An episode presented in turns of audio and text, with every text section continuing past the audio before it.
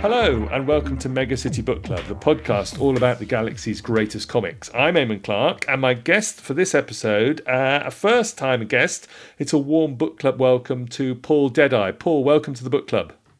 Thank you very much, Eamon. Glad to be here.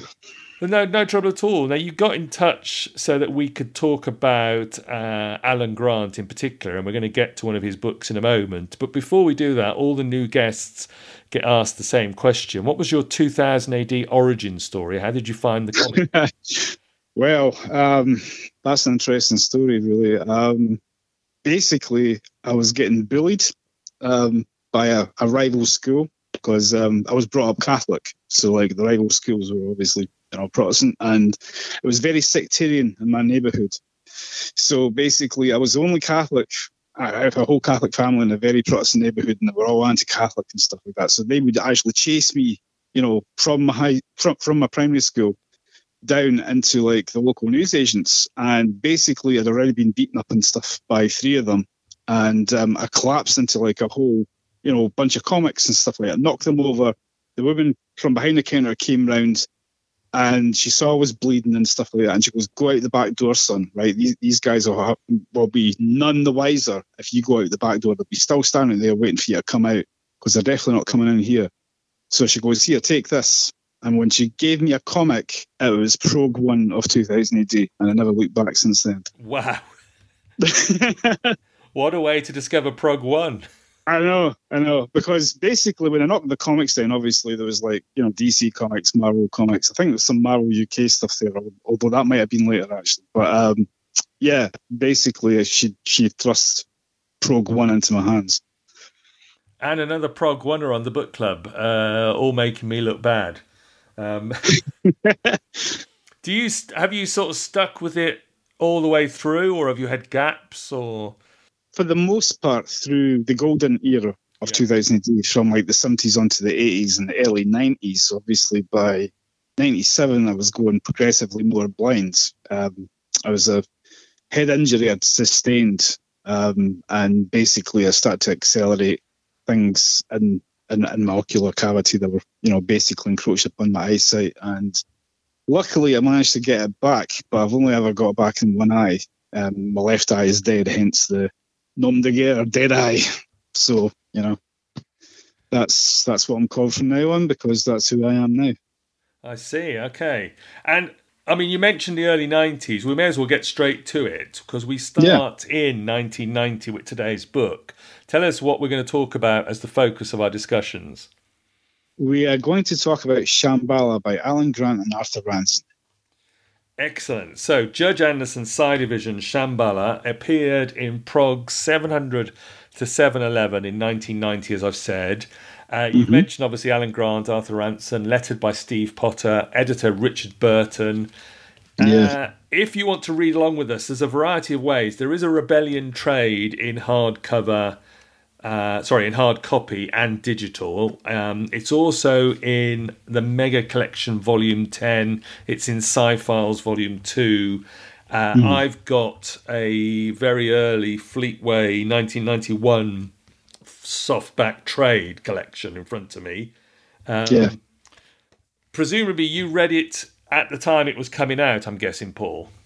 Oh yeah, yeah. I mean, I, I was collecting 2000 avidly at that point you know, I kind of like tailed off towards uh, Prog 1000, but obviously, like I said, I was going progressively more blind, and there was certain things that basically I was looking at, and you know, things weren't gelling with me, and I would skip a story or something like that. But say something around about the time that really caught my attention, then I would I would read that or try and squint to read it. But then, you know, obviously, looking at print, I was scanning pages into a computer to read them on the screen at that point. So I could basically blow them up big because I was finding it really hard to actually read anything. Right. And with getting the vision back in one eye, I mean, is it uh, is it something that you're able to appreciate the art of this now? Oh God, yeah, yeah, definitely. I mean, I've always basically gelled towards black and white art rather than color, because obviously with my ocular impairment and stuff like that, um, it would kind of like you know some days colors would be more muted than others and things, but black and white art was black and white art. I would gravitate towards like what I call artwork with dark iridescence to it, like uh, Bryan Talbot's or Brian Bolland's or something like that. But when Arthur Ranson started to do Anderson, I really sat up and took notice, and I, I recognised that he'd done various things. I think it was Look-in or something that he used to do artwork Did, for. Yes, yeah. Yeah, and and and that made me think of him, and I think he did. I think he did like um, Button Man. Yeah, he did Button Man, and it reminded me of the the TV show Callan from my youth. You Oh, know, I used to watch yeah. Callan with Edward Woodward and stuff like that, and he had that very 70s kind of animated, you know, antiquated style to it. And my God, you know, um, I just like was in from the get go as soon as Arthur Ranson started doing Anderson. Not to say anything bad about the other Anderson artists because they're all good, but Arthur Ranson's art really, you know, got to me and it actually, you know, made me appreciate the whole run that Alan and Arthur Ranson did a hell of a lot more. Okay, well, before we start talking about the two creators and talking about Alan in particular, um, Mm-hmm. just give us a quick synopsis for anybody who hasn't read this story or hasn't been back to it for a while. Just give us the outline of Anderson in Shambhala.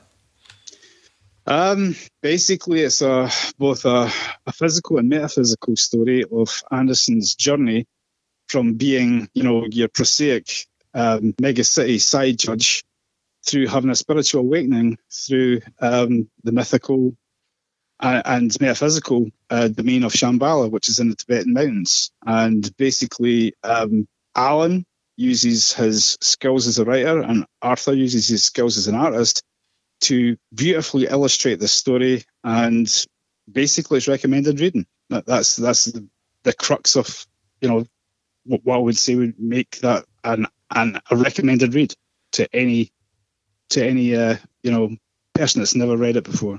Excellent stuff.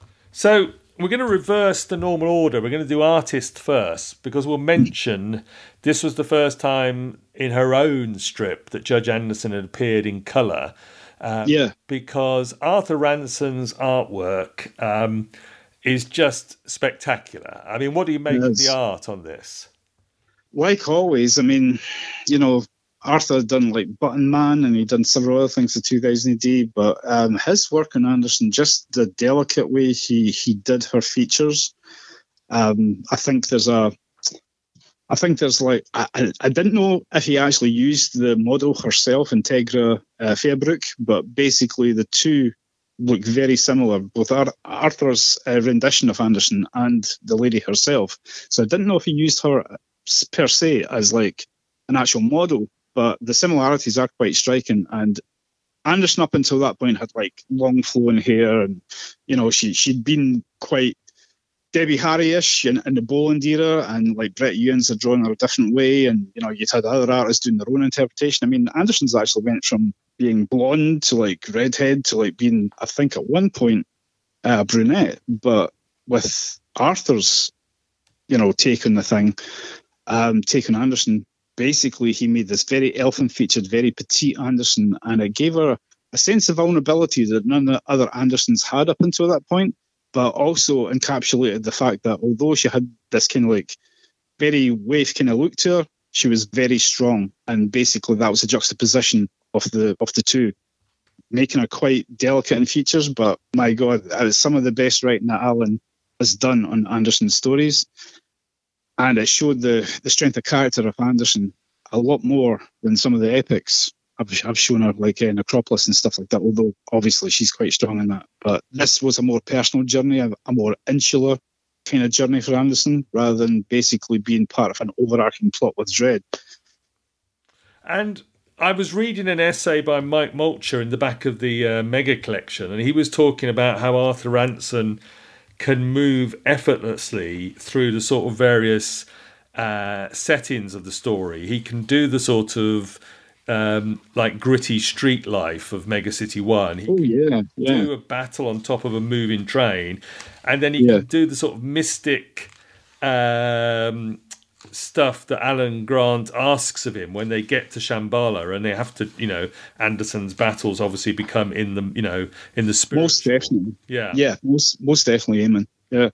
I mean, Arthur's artwork is very filmic. I mean, he's had experience adapting, you know, both TV shows and, and I think he's done some movie work as well. But obviously, when he did, you know, artwork for Look-in and things like that, he was obviously adapting TV shows and having like actual, you know, um, representations of those actors' faces. So, like, basically, had a very filmic, you know, very, very pictorially adapt, you know, adept uh, outlook on like how to capture a scene. So like basically he could distill what would be a movie frame into like a comic book frame and it just looks so good. Yeah, it's astonishing. I mean, as you say, he's very filmic. Um, I remember some of his stuff for Button Man looked like he was almost doing the movie poster for it. Uh, yeah, in definitely. some of his pages. And then some of this stuff. The other thing that I put in our notes always makes me think that um, if I'd opened some European, some French bande dessinée that you know I couldn't I couldn't read the dialogue, but just look at the pictures. it wouldn't surprise me to see this sort of artwork. He's got that very exactly European yeah. feel, yeah. At times, there is some kind of like uh, structure to some of his comic book frames that does remind me slightly of uh, the Incal that Moebius did. You know. Yes. Yeah, it's very much like that, isn't it? It's very sort of Moebius at times. Yeah, yeah. Yeah, but he's got his own distinct, you know.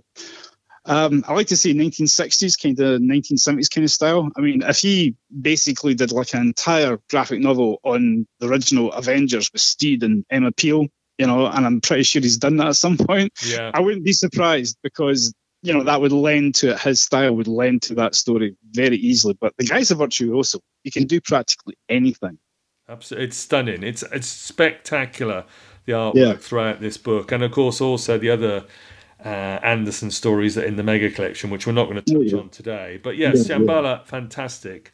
Let's turn to um, our main subject, though. Let's turn to Alan Grant. Um, mm-hmm. Interestingly, I I found out he was born in Bristol in 1949, but I think most, yeah. most associated with Dundee, where he yeah yeah, which of course is where he met John, I gather. Um, John. Yeah, DC Thomson. Yeah, yes. I think they were both working for DC Thomson at the time. Yeah. Um, if we mention some of his notable works, obviously those IPC girls comics that he came down and did with John. Who'd think that something who it's someone who produces such metal stories as Judge Dredd and Strontium Dog and stuff like that would be doing girls comics. It always gives me a tickle. Yeah. Absolutely astonishing. Um, obviously, as you said, Dredd, Anderson, Strontium Dog, Robo Hunter, Black Hawk. Um, uh, they're, they're, yeah, some of the best. You know, I mean, Ace Trucking Co. as well. Yeah. Although that was more comedic, it was still really just the seat of imagination. It was just really good. And of course, uh, I don't know. Actually, I should have checked how to pronounce this. Is it Moniaive where he lived? the convention that he started there. Yeah, yeah, yeah, that's right. Yeah. And he also did a COVID community comic there as well during the that's right, pandemic. Yeah. Um, now, Alan had this fantastic reputation for being uh, a great editor, a great mentor to other people in the industry, a great friend to a lot of people in the industry. And of course, um, that includes yourself, Paul. He was a friend and mentor to you as well, I believe. Yeah, I mean, I knew Alan from 1991, or, or maybe just before that, actually. 1986, I think I first met him. And that, you know, I was like a 17 year old kid, so I was like kind of awestruck with the guy and I was quite nervous talking to him and stuff like that. But he was really super friendly. And then years later, when I met him again in 1991, um, I was in like a you know one of these costume contest kind of things where like people get dressed up and stuff. What's called cosplay now, but it wasn't called cosplay back then. And um, Alan's like going, "That's a really cool gun that you've made." And we got talking again, and he goes, "You don't remember me from 1986?" And he goes, "Oh, you're that guy." I'm like, "Yeah, yeah." Then he signed my gun then we got talking, and he says, "What else do you do?"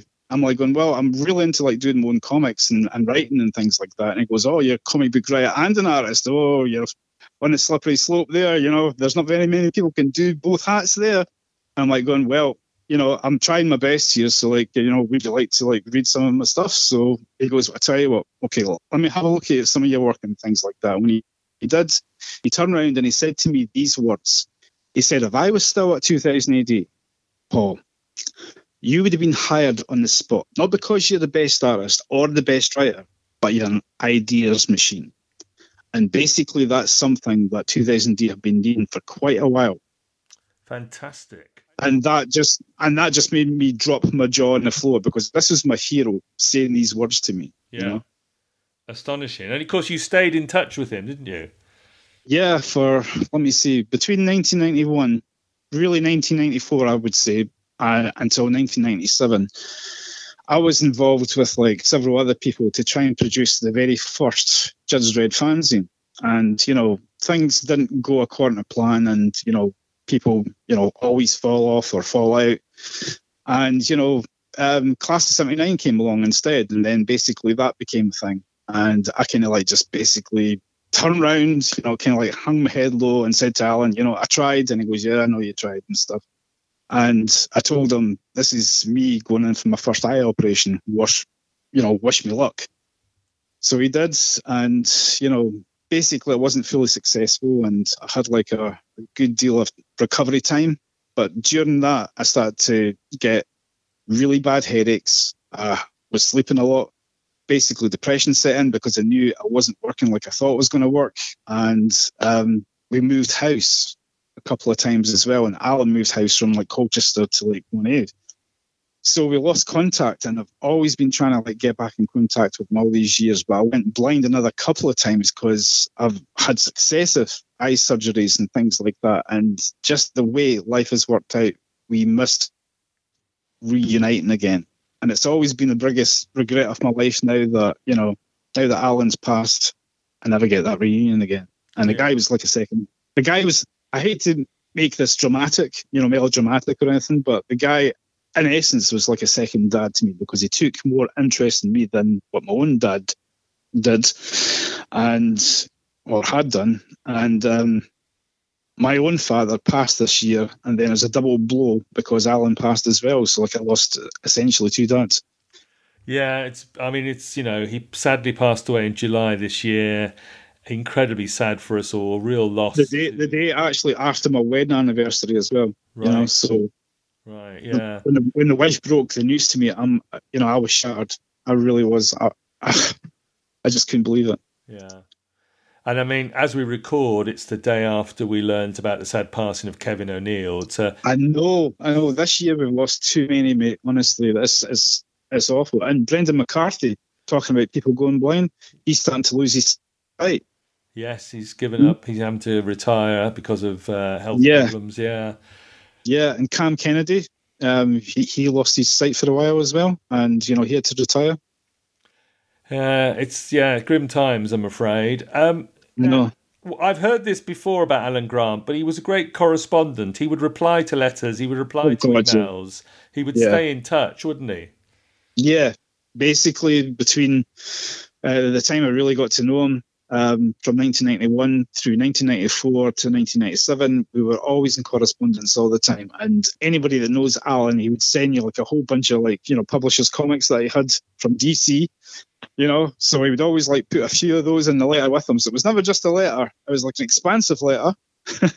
it was like multiple pages, and he would tell you all about you know his early life and stuff like that, with his posing pouch at uh, Duncan of Jordanstone Art College, being a, a model, and things like that. You know, he would, he would crack on with these tangential anecdotes and stuff like that, and then basically give you a little bit of like comics as well. You know, whether it was Lobo or Shadow the Bat or whatever he was writing at the time, and he had like copies of, he would give them out to people. Not just me, just everybody corresponded with.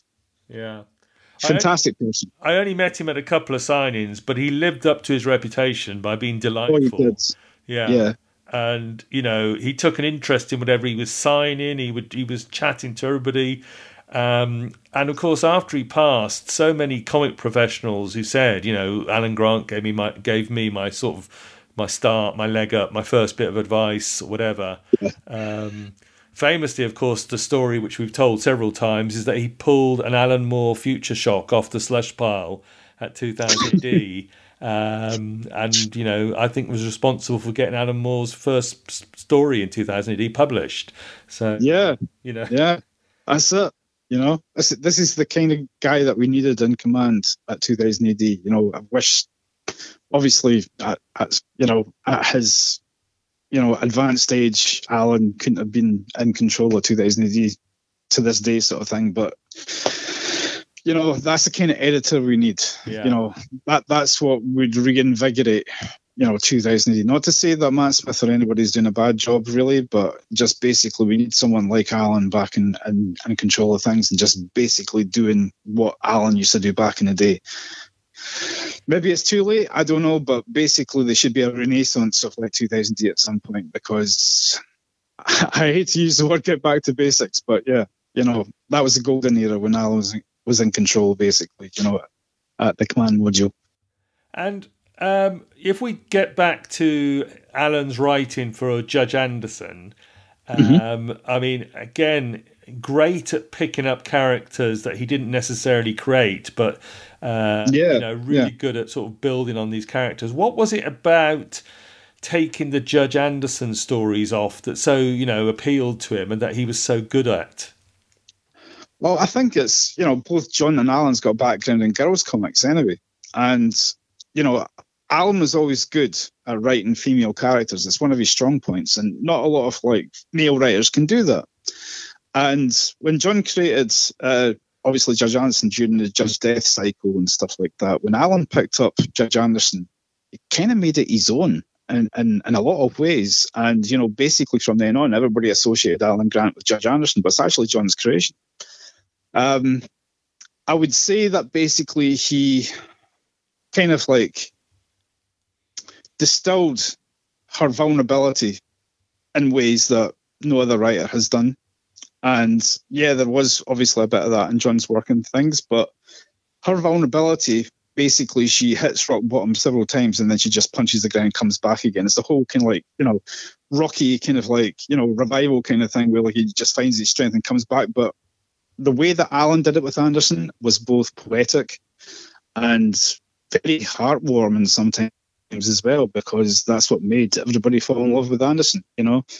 And I think Alan's like a large part of that. Basically, his warmth of his own character basically infuses everything that he writes with Anderson. Uh, yeah, and it's fantastic that they, you know, very definitely she's not just like a female Judge Dredd. She's very no. different in, entirely. It's, I mean, you could say that Hershey is like a female Judge Dredd, but even then, Hershey's not as severe as Dredd is, yeah. you know, and that, that, kind of shows when she becomes chief judge, and they're always at loggerhead, loggerheads with each other.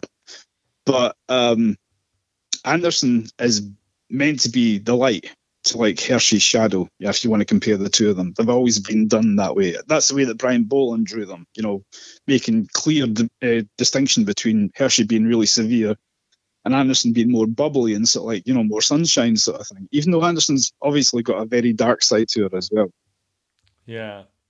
And if we look at Shambhala, I mean, obviously we know that Alan was interested in sort of like uh, um, Fortean events, weird events, well, yeah, uh, mysticism, Definitely. spiritualism, psychic phenomena. Well, um, anybody anybody that's been in Alan's house, either at Colchester or, or uh, basically you know, would see that he had like Egyptian princess heads beside his phone. He would have like a exclusion zone for ghosts to walk up and down in the Colchester church. He, he was really into like the whole thing. I mean, when you looked at Alan's house, Alan's home, it was like you know you were at Ozzy Osbourne's mansion. I mean, he always had that kind of rock and supernatural kind of edge to him. It was it was great. It was like really quirky and stuff like that. It's, it's awesome. So it didn't surprise me that he's into this sort of stuff and brought that out in the story. And of course, this is the perfect story for it, isn't it? You know, the Eastern mysticism, is, yeah. the spiritual um, sort of battle that happens towards the end of this book to say, you know, exactly save yeah. the world. Um, That's it. Yeah, you can see Alan's interest in there, and of course, Definitely. he's just got this perfect partnership with uh, Arthur Ranson. Yeah, I mean, it's just it's just a golden partnership. I mean, you know, it's like putting John together with Brian Bolland. you know, it was Arthur and Alan, and they made this their own in, in every way possible. And it's such a good story. And obviously, other other um, Anderson uh, stories with Arthur and and uh, Alan have just been as good. But Shambhala is the big, you know, the big standout of the series. What is it about them working together that just works so well? I think they both had the sensibility of like they knew exactly what the story was and what Anderson was, and they just had like the perfect fusion of writing and art. They they just basically both got it. I mean, I know how hard it is myself when I'm trying to like write something with someone else trying to illustrate it. And sometimes there is a disconnect where like the, the two people sometimes aren't on the same wavelength. But when you get a special artist like Arthur and you get a very special writer like Alan, when they get onto the same wavelength, that's when you get a golden story. You know, it's, it's like pairing John Wagner with Brian Bolland. You know, it's that kind of like fusion, or Pat Mills with Kevin Neill, R.I.P. You know, I mean, it's that perfect synergy where everything comes together. You know, it's a confluence of events, and just basically you get the right person for the right job, both writing and artwork, and then you get a most fantastic story, and it just draws you in. Okay, I mean, let's ask you some difficult questions, Paul. Let's start with your favourite uh, Judge Anderson story by Alan Grant. Would it be this one? Shambhala's close, but I think um, Engram was the ah, one that. Ah, okay. Yeah, the one that got me was Engram because um, she's still she's she's kind of grieving for a relationship with Corey because she's really close to like Corey and stuff like that. And basically, when she loses her, um, Engram basically puts puts the lid on, on that whole that whole you know story where where basically she loses one of her most important friends. Yeah, you know. That's David Roach, I think, isn't it? He's working with there. That was David Roach, yeah, yeah, and, and David's a phenomenal talent as well. Uh, you know, probably, uh, uh, yeah, probably in the top three Anderson artists that you could think of. You know, with Arthur. Anderson Definitely, yeah, yeah. Brian Bolland, Arthur Ranson, and David Roach should be in the top three. Okay, if we widen it out to all of Alan's substantial body of work, is there a single run or title that you think was his best over the years?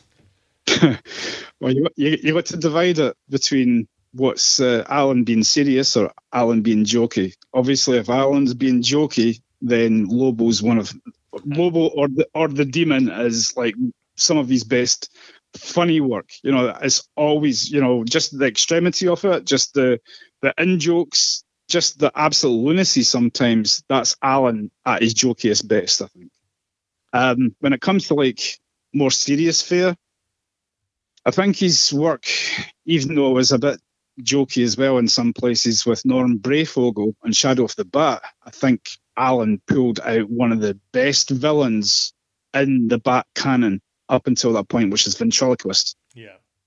And that's like a disturbing villain in his own right. And obviously, Alan did Anarchy later on as well. And, you know, he he's put in a few good rogues in the rogues gallery, you know, added to the, the Batman canon and not many writers can actually do that. And Alan did. You know, he went seamlessly from 2000 AD into like Batman.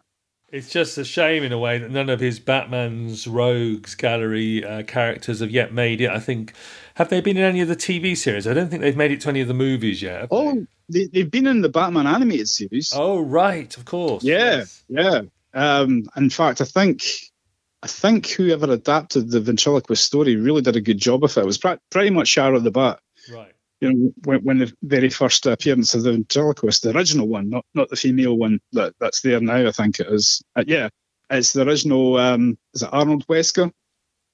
Uh, the yeah, okay. Yeah, it's not Albert Albert Wesker's Resident Evil. It's Arnold Wesker. Yeah, Arnold Wesker. Okay. Fantastic. So uh, that's some great choices from his body of work. Uh, from his 2000 AD work, is it is his Anderson stuff that you think stands out for you, or one of the others? Anderson's one of them for sure. Um, I loved his work in Strontium Dog, but then, you know, Strontium Dog actually became one of my favourite characters, other than Dredd. I mean, I'm a huge Dread head. I've got the Judge Dredd movie suit and everything like that, but I also have a Strontium Dog outfit and Strontium Dog was always one of my favourites. And I think basically because he had more humanity to him than Dredd, I think that's what I deviate, uh, you know, basically gravitated more towards than, than uh, Dredd's stoicism. Strontium Dog basically had more of a heart to it. And when Alan, unfortunately killed him off, I was devastated. I'm like, why did you kill him off? why did you do that? It was well, it was this, it was the end of his story arc. You have to like see it from that point of view. I'm like going right, okay, I get it now, but I'm still devastated that you killed the Strontium Dog off. So when John brought him back years and years later, I was kind of heartened by that, you know. Um, but um, his work on Strontium Dog, just Alan purely writing himself without John, um, that's that's a good that's a good story arc uh, going up until the final solution. And his work with Midden Face McNulty as well, because Alan's obviously Scottish, John's Scottish. I'm Scottish, and you know we like to have a little bit of representation every once in a while. And Midden Face McNulty was it for quite a while yeah. in 2008 until the Calhab judges came along and things like that. Um, you know, obviously Jim Alexander's work on that, along with Wall and uh, John Ridgway and things. Uh, Midden Face McNulty was the only real Scotsman that was like kind of positively shown, even though he was a caricature in 2000 AD. So that was good. I liked that.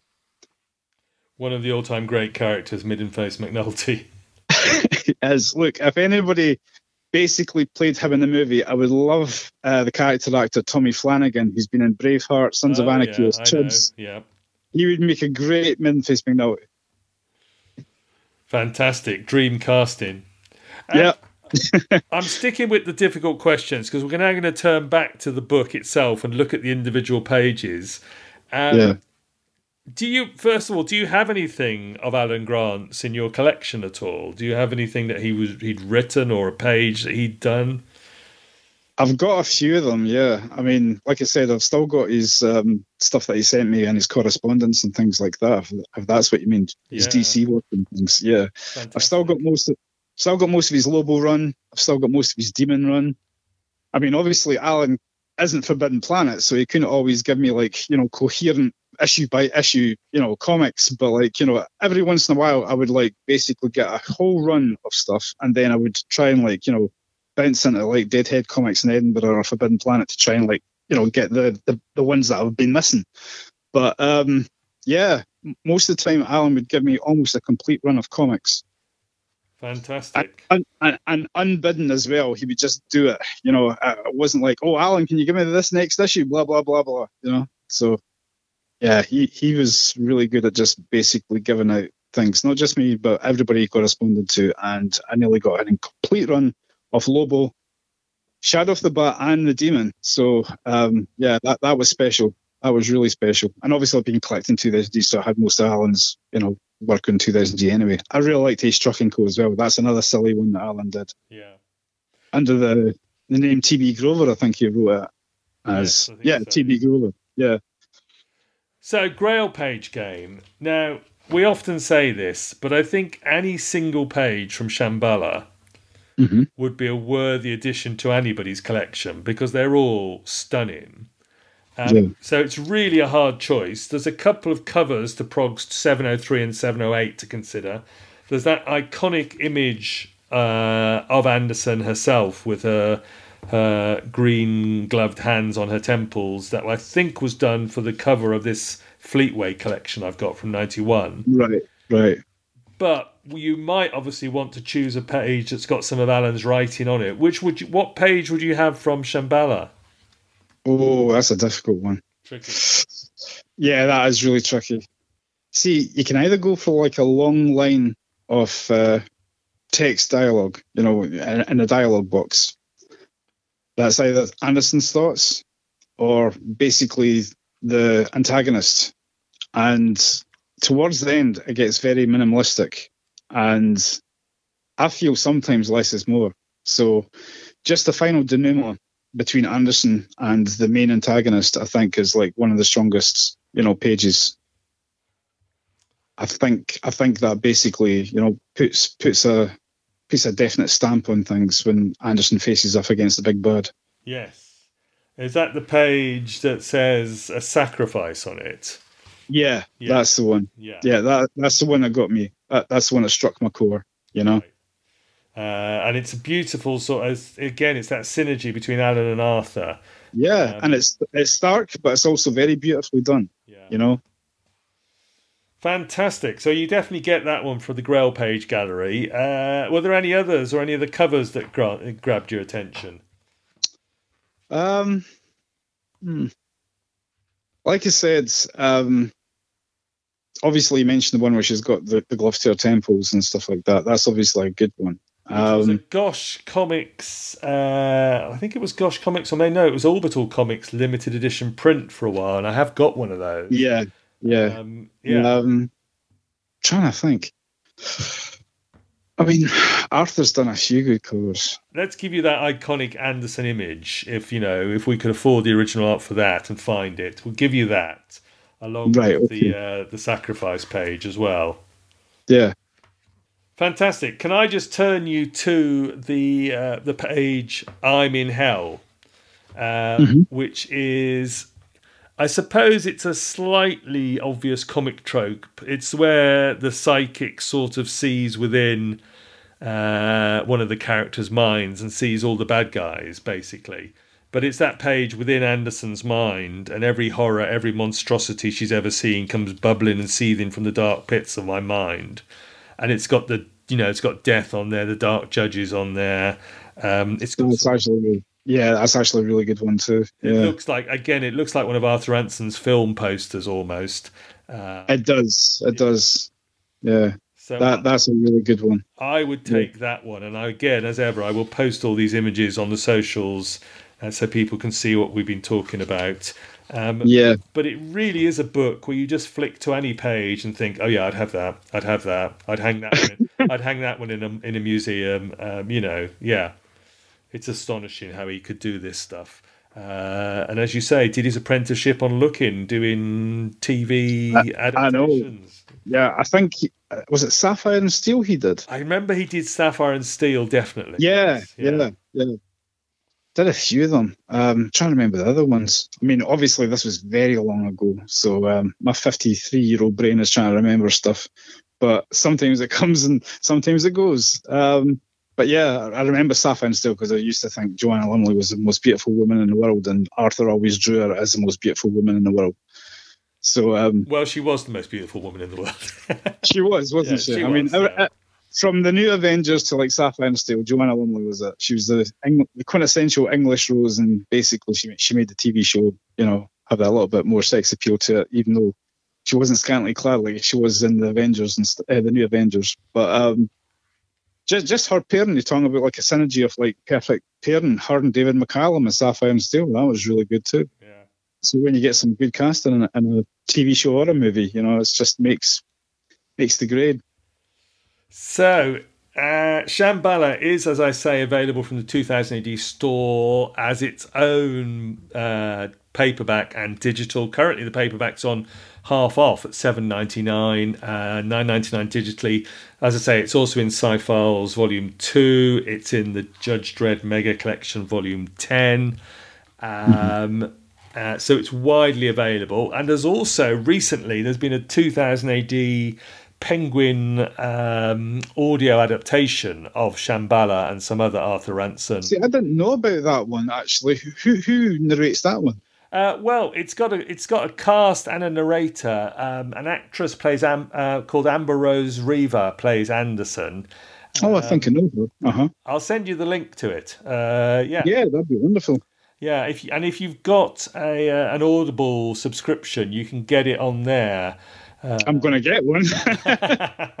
now, now I know that song, and um, I was listening to the Pit last night as well, and it's weird hearing Joseph Fiennes do Dredd's voice. I wasn't too enamoured with that. It's a good story, it's a great story, but um, I'm not too sure that Joseph Fiennes was the right guy to play Dredd. Well, there's a different actor playing Dredd in the Shamballa um, one, and I can't remember the actor's name offhand at the moment. I mean, obviously, Dredd's not huge part of this because it's mostly yeah. Anderson on her own. But yeah, there is a different actor playing Dredd, so you'll have to have a listen to that. And again, I'll put the links to all this out when this episode comes out, so people can uh, have a go at that as well. They've also done I mean, Nem- Nemesis the Warlock, which I haven't listened to yet. Oh, which which which? I mean, you got to remember, I've been out of like the comic scene for quite a while because like you know blindness and stuff like that. So this is me coming back to life essentially. Yeah you know, this is me coming back. So, um, you know, I'm I've missed out on at least about you know nearly 20 years of comics and things like that. I've been trying to keep up, but you know, it's been quite hard.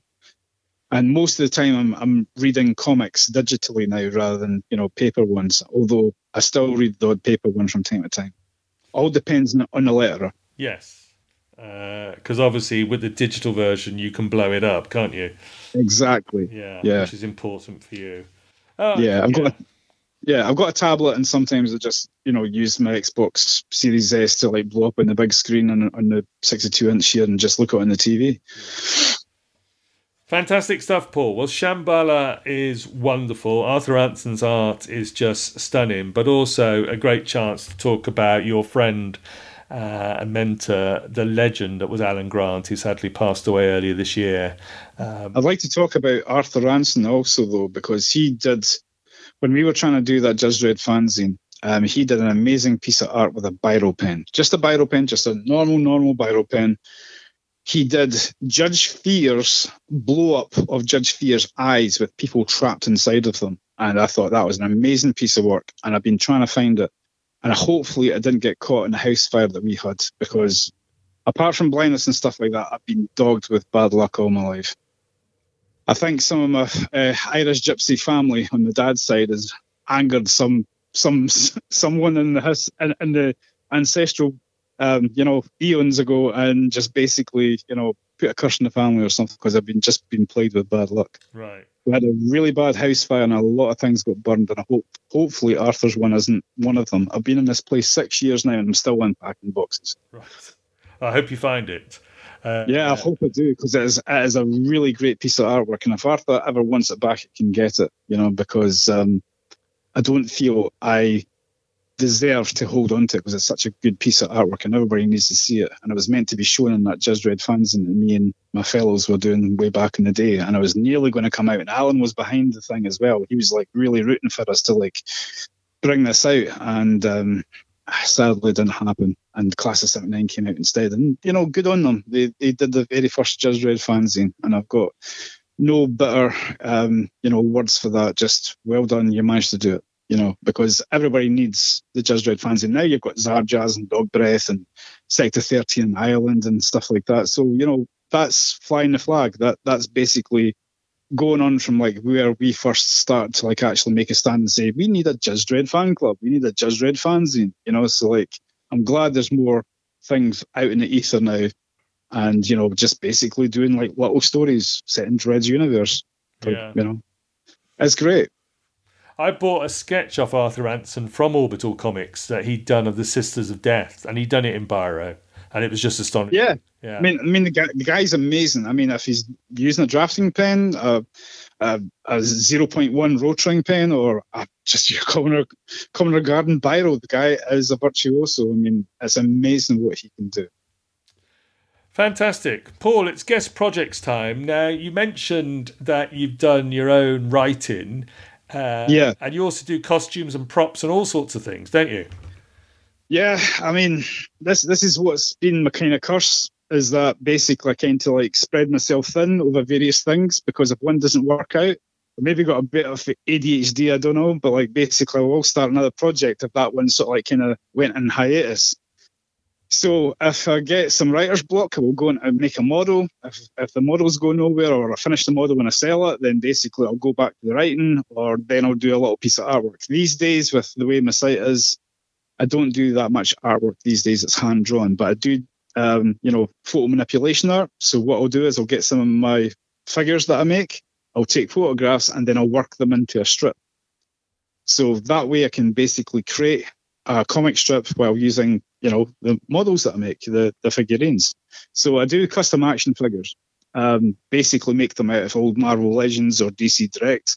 For example, just now for my own personal collection, I've got a Doctor Manhattan from uh, DC Direct Doomsday Clock um, double pack of like Doctor Manhattan and Ozymandias, and I've made Rogue Trooper from the Doctor Manhattan. Fantastic. Things like that. Yeah, and just now, um, someone's commissioned me to make a Judge Cal for him, and basically Judge Cal's made from an old Marvel Legends bullseye, a Banshee head, and various odds and sods of from a Florida box. So I've got like bits of like uh, the reaction toys Judge Anderson gloves, and he's pointing up in the air and making like a very Hitler-like sort of like pronouncement with his hand, and it's basically Anderson's hands coming back to Anderson again, but they're on Judge Cal's body. and is there anywhere that you can that people can see these models that you make?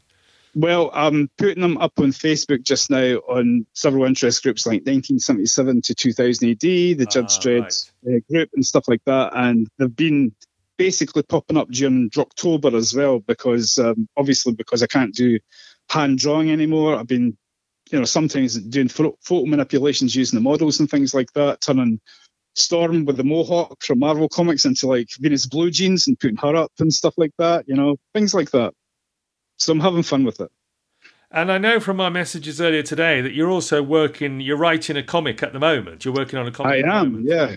Yeah. Um, basically, this was originally a prose fiction series of short stories. They're called Grimm's Prairie Trails. And it's about a cursed Apache warrior called Pale Moon. And um, basically, his story is that no matter what he does, he's always going to get cursed by something, right? When he's trying to remove the curse, he'll make it worse. And is that going to be available to buy at some point?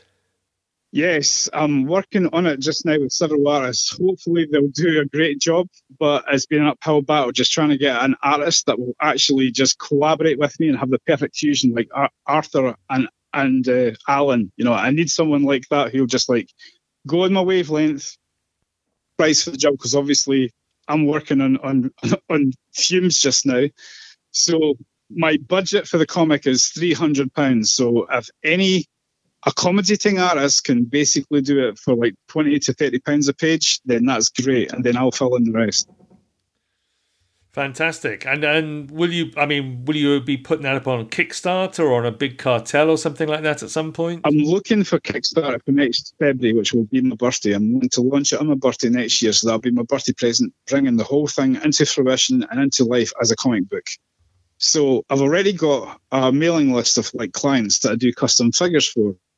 It's not just 2000 DS, anything that they want to do like a, a one-off commission. Basically, I've already got them on a mailing list, and that's like over 300 people. So I can direct market that comic book to them, and it's all my own work. Obviously, it's got a lot of influences from spaghetti westerns because it is a horror western comic. So you're talking about something like a more visceral version of Jonah Hex, you know, that, that kind of thing. So um, I'm heavily influenced by Joe R. Lansdale, spaghetti westerns, Tombstone, you know, even the the recent Kurt Russell Western Bone Tomahawk. Oh right, the, I know. Yeah, yeah. Um, the main character, for for example, um, Pale Moon Grim, he has a bone tomahawk handled Walker Colt that's made out of the gun arm of a fabled Wild West gunslinger. So, like Alan was saying, back back in the day, he said it was an ideas machine, and basically had this idea of making a gun that's made out of a gunslinger's arm. Basically, the backstory is he wants more life. He doesn't want to die, so he challenges death to a duel, and basically he manages to outdraw and beat death. So death says, "Okay, you can have like everlasting life if you want, but here's the thing: cuts his arm off and turns his soul into the gun so that basically he exists now as an everlasting life as a as a disembodied gun made out of his own gun arm. So um, the hero of the story, Pale Moon Grim, has the quest for this weapon because it is a fabled gun throughout the story. And only Grim is destined to actually pick this weapon up because Grim, Pale Moon Grim, is being cursed has been cursed with this uh, almost like zombie curse, where if he doesn't eat his own body weight in raw meat every day, and it could be raw meat from anything, whether it's a buffalo, whether it's like a human, whatever, he will desiccate and crumble to dust. So he's kind of like this walking cadaverous guy between meals anyway. And there's DNA from like, you know, Carlos Ezquerra's like Wild West um, depiction of the Saint of Killers. You know, he's, he's very gaunt looking. Um, there's also the fact that he's got these kind of like almost incandescent glowing eyes. So that's obviously a nod to Carlos's work and Alan's work on Strontium Dog. So he's got a very Stix Brothers kind of look to him with a wide brimmed hat and a very pinched features and Lee Van Cleef eyes. So I've got a lot of heavy 2000 AD influences in it, and I love Carlos's. another guy that died, and he was such a wonderful person like Alan. And you know, I, this is kind of like my love letter to both Alan and Carlos. You know, so I'm looking for an artist not to like ape Carlos's work, but to basically, you know, have like that kind of like reverence to like you know what's gone before and make it kind of old school looking kind of gritty and grimy and you know not clean you know i wanted to make it look like something that you know sergio leone or uh, sergio Corbucci from back in the day did the django films something that's a really gritty you know down and dirty western so that that's what i'm making that's what i'm writing and hopefully it'll come to fruition next uh, february Fantastic. Well, next February, Paul, you must send me the link to the Kickstarter and I'll promote it on uh, the MCBC feed as well. Thank you so much, Eamon. That'd be wonderful. Any publicity can get. Yeah, absolutely. And do look out for Paul's uh, personalised or customised um, action figures on the 1977 to 2000 AD group uh, on Facebook. Yep. I'll, I'll be putting them all over Facebook, so you won't be able to move without seeing at least one figure. Great stuff. Paul, it's been wonderful talking to you about uh, Alan Grant and Shamballa and Arthur Ranson. Uh, we've had our connection problems as usual, but we've managed to get through it. Uh, thank yeah. you so much for giving up your time. I can only apologise from my end, mate. That basically I'm I'm an old fossil and I've been trying to like desperately put together Zoom calls and like tablets and stuff like that, and it's all been going wrong. So I'm glad we finally got it done on phone. Yeah. no worries at all, Paul. Thank you again for your time. Okay, thank you, Eamon. And thank you to everyone for listening to Megacity Book Club. As ever, find all these links at megacitybookclub.com. Follow the podcast on Facebook, on Instagram, the 2000 AD forums. We're still, for the moment, on Twitter. You can email me at mcbcpodcast at gmail.com if you've got a book of your own you'd like to talk about. Uh, and that'll do us, Paul. Until next time, when we're passing judgment on another great book, it's goodbye from me and. Bye bye from me. Bye.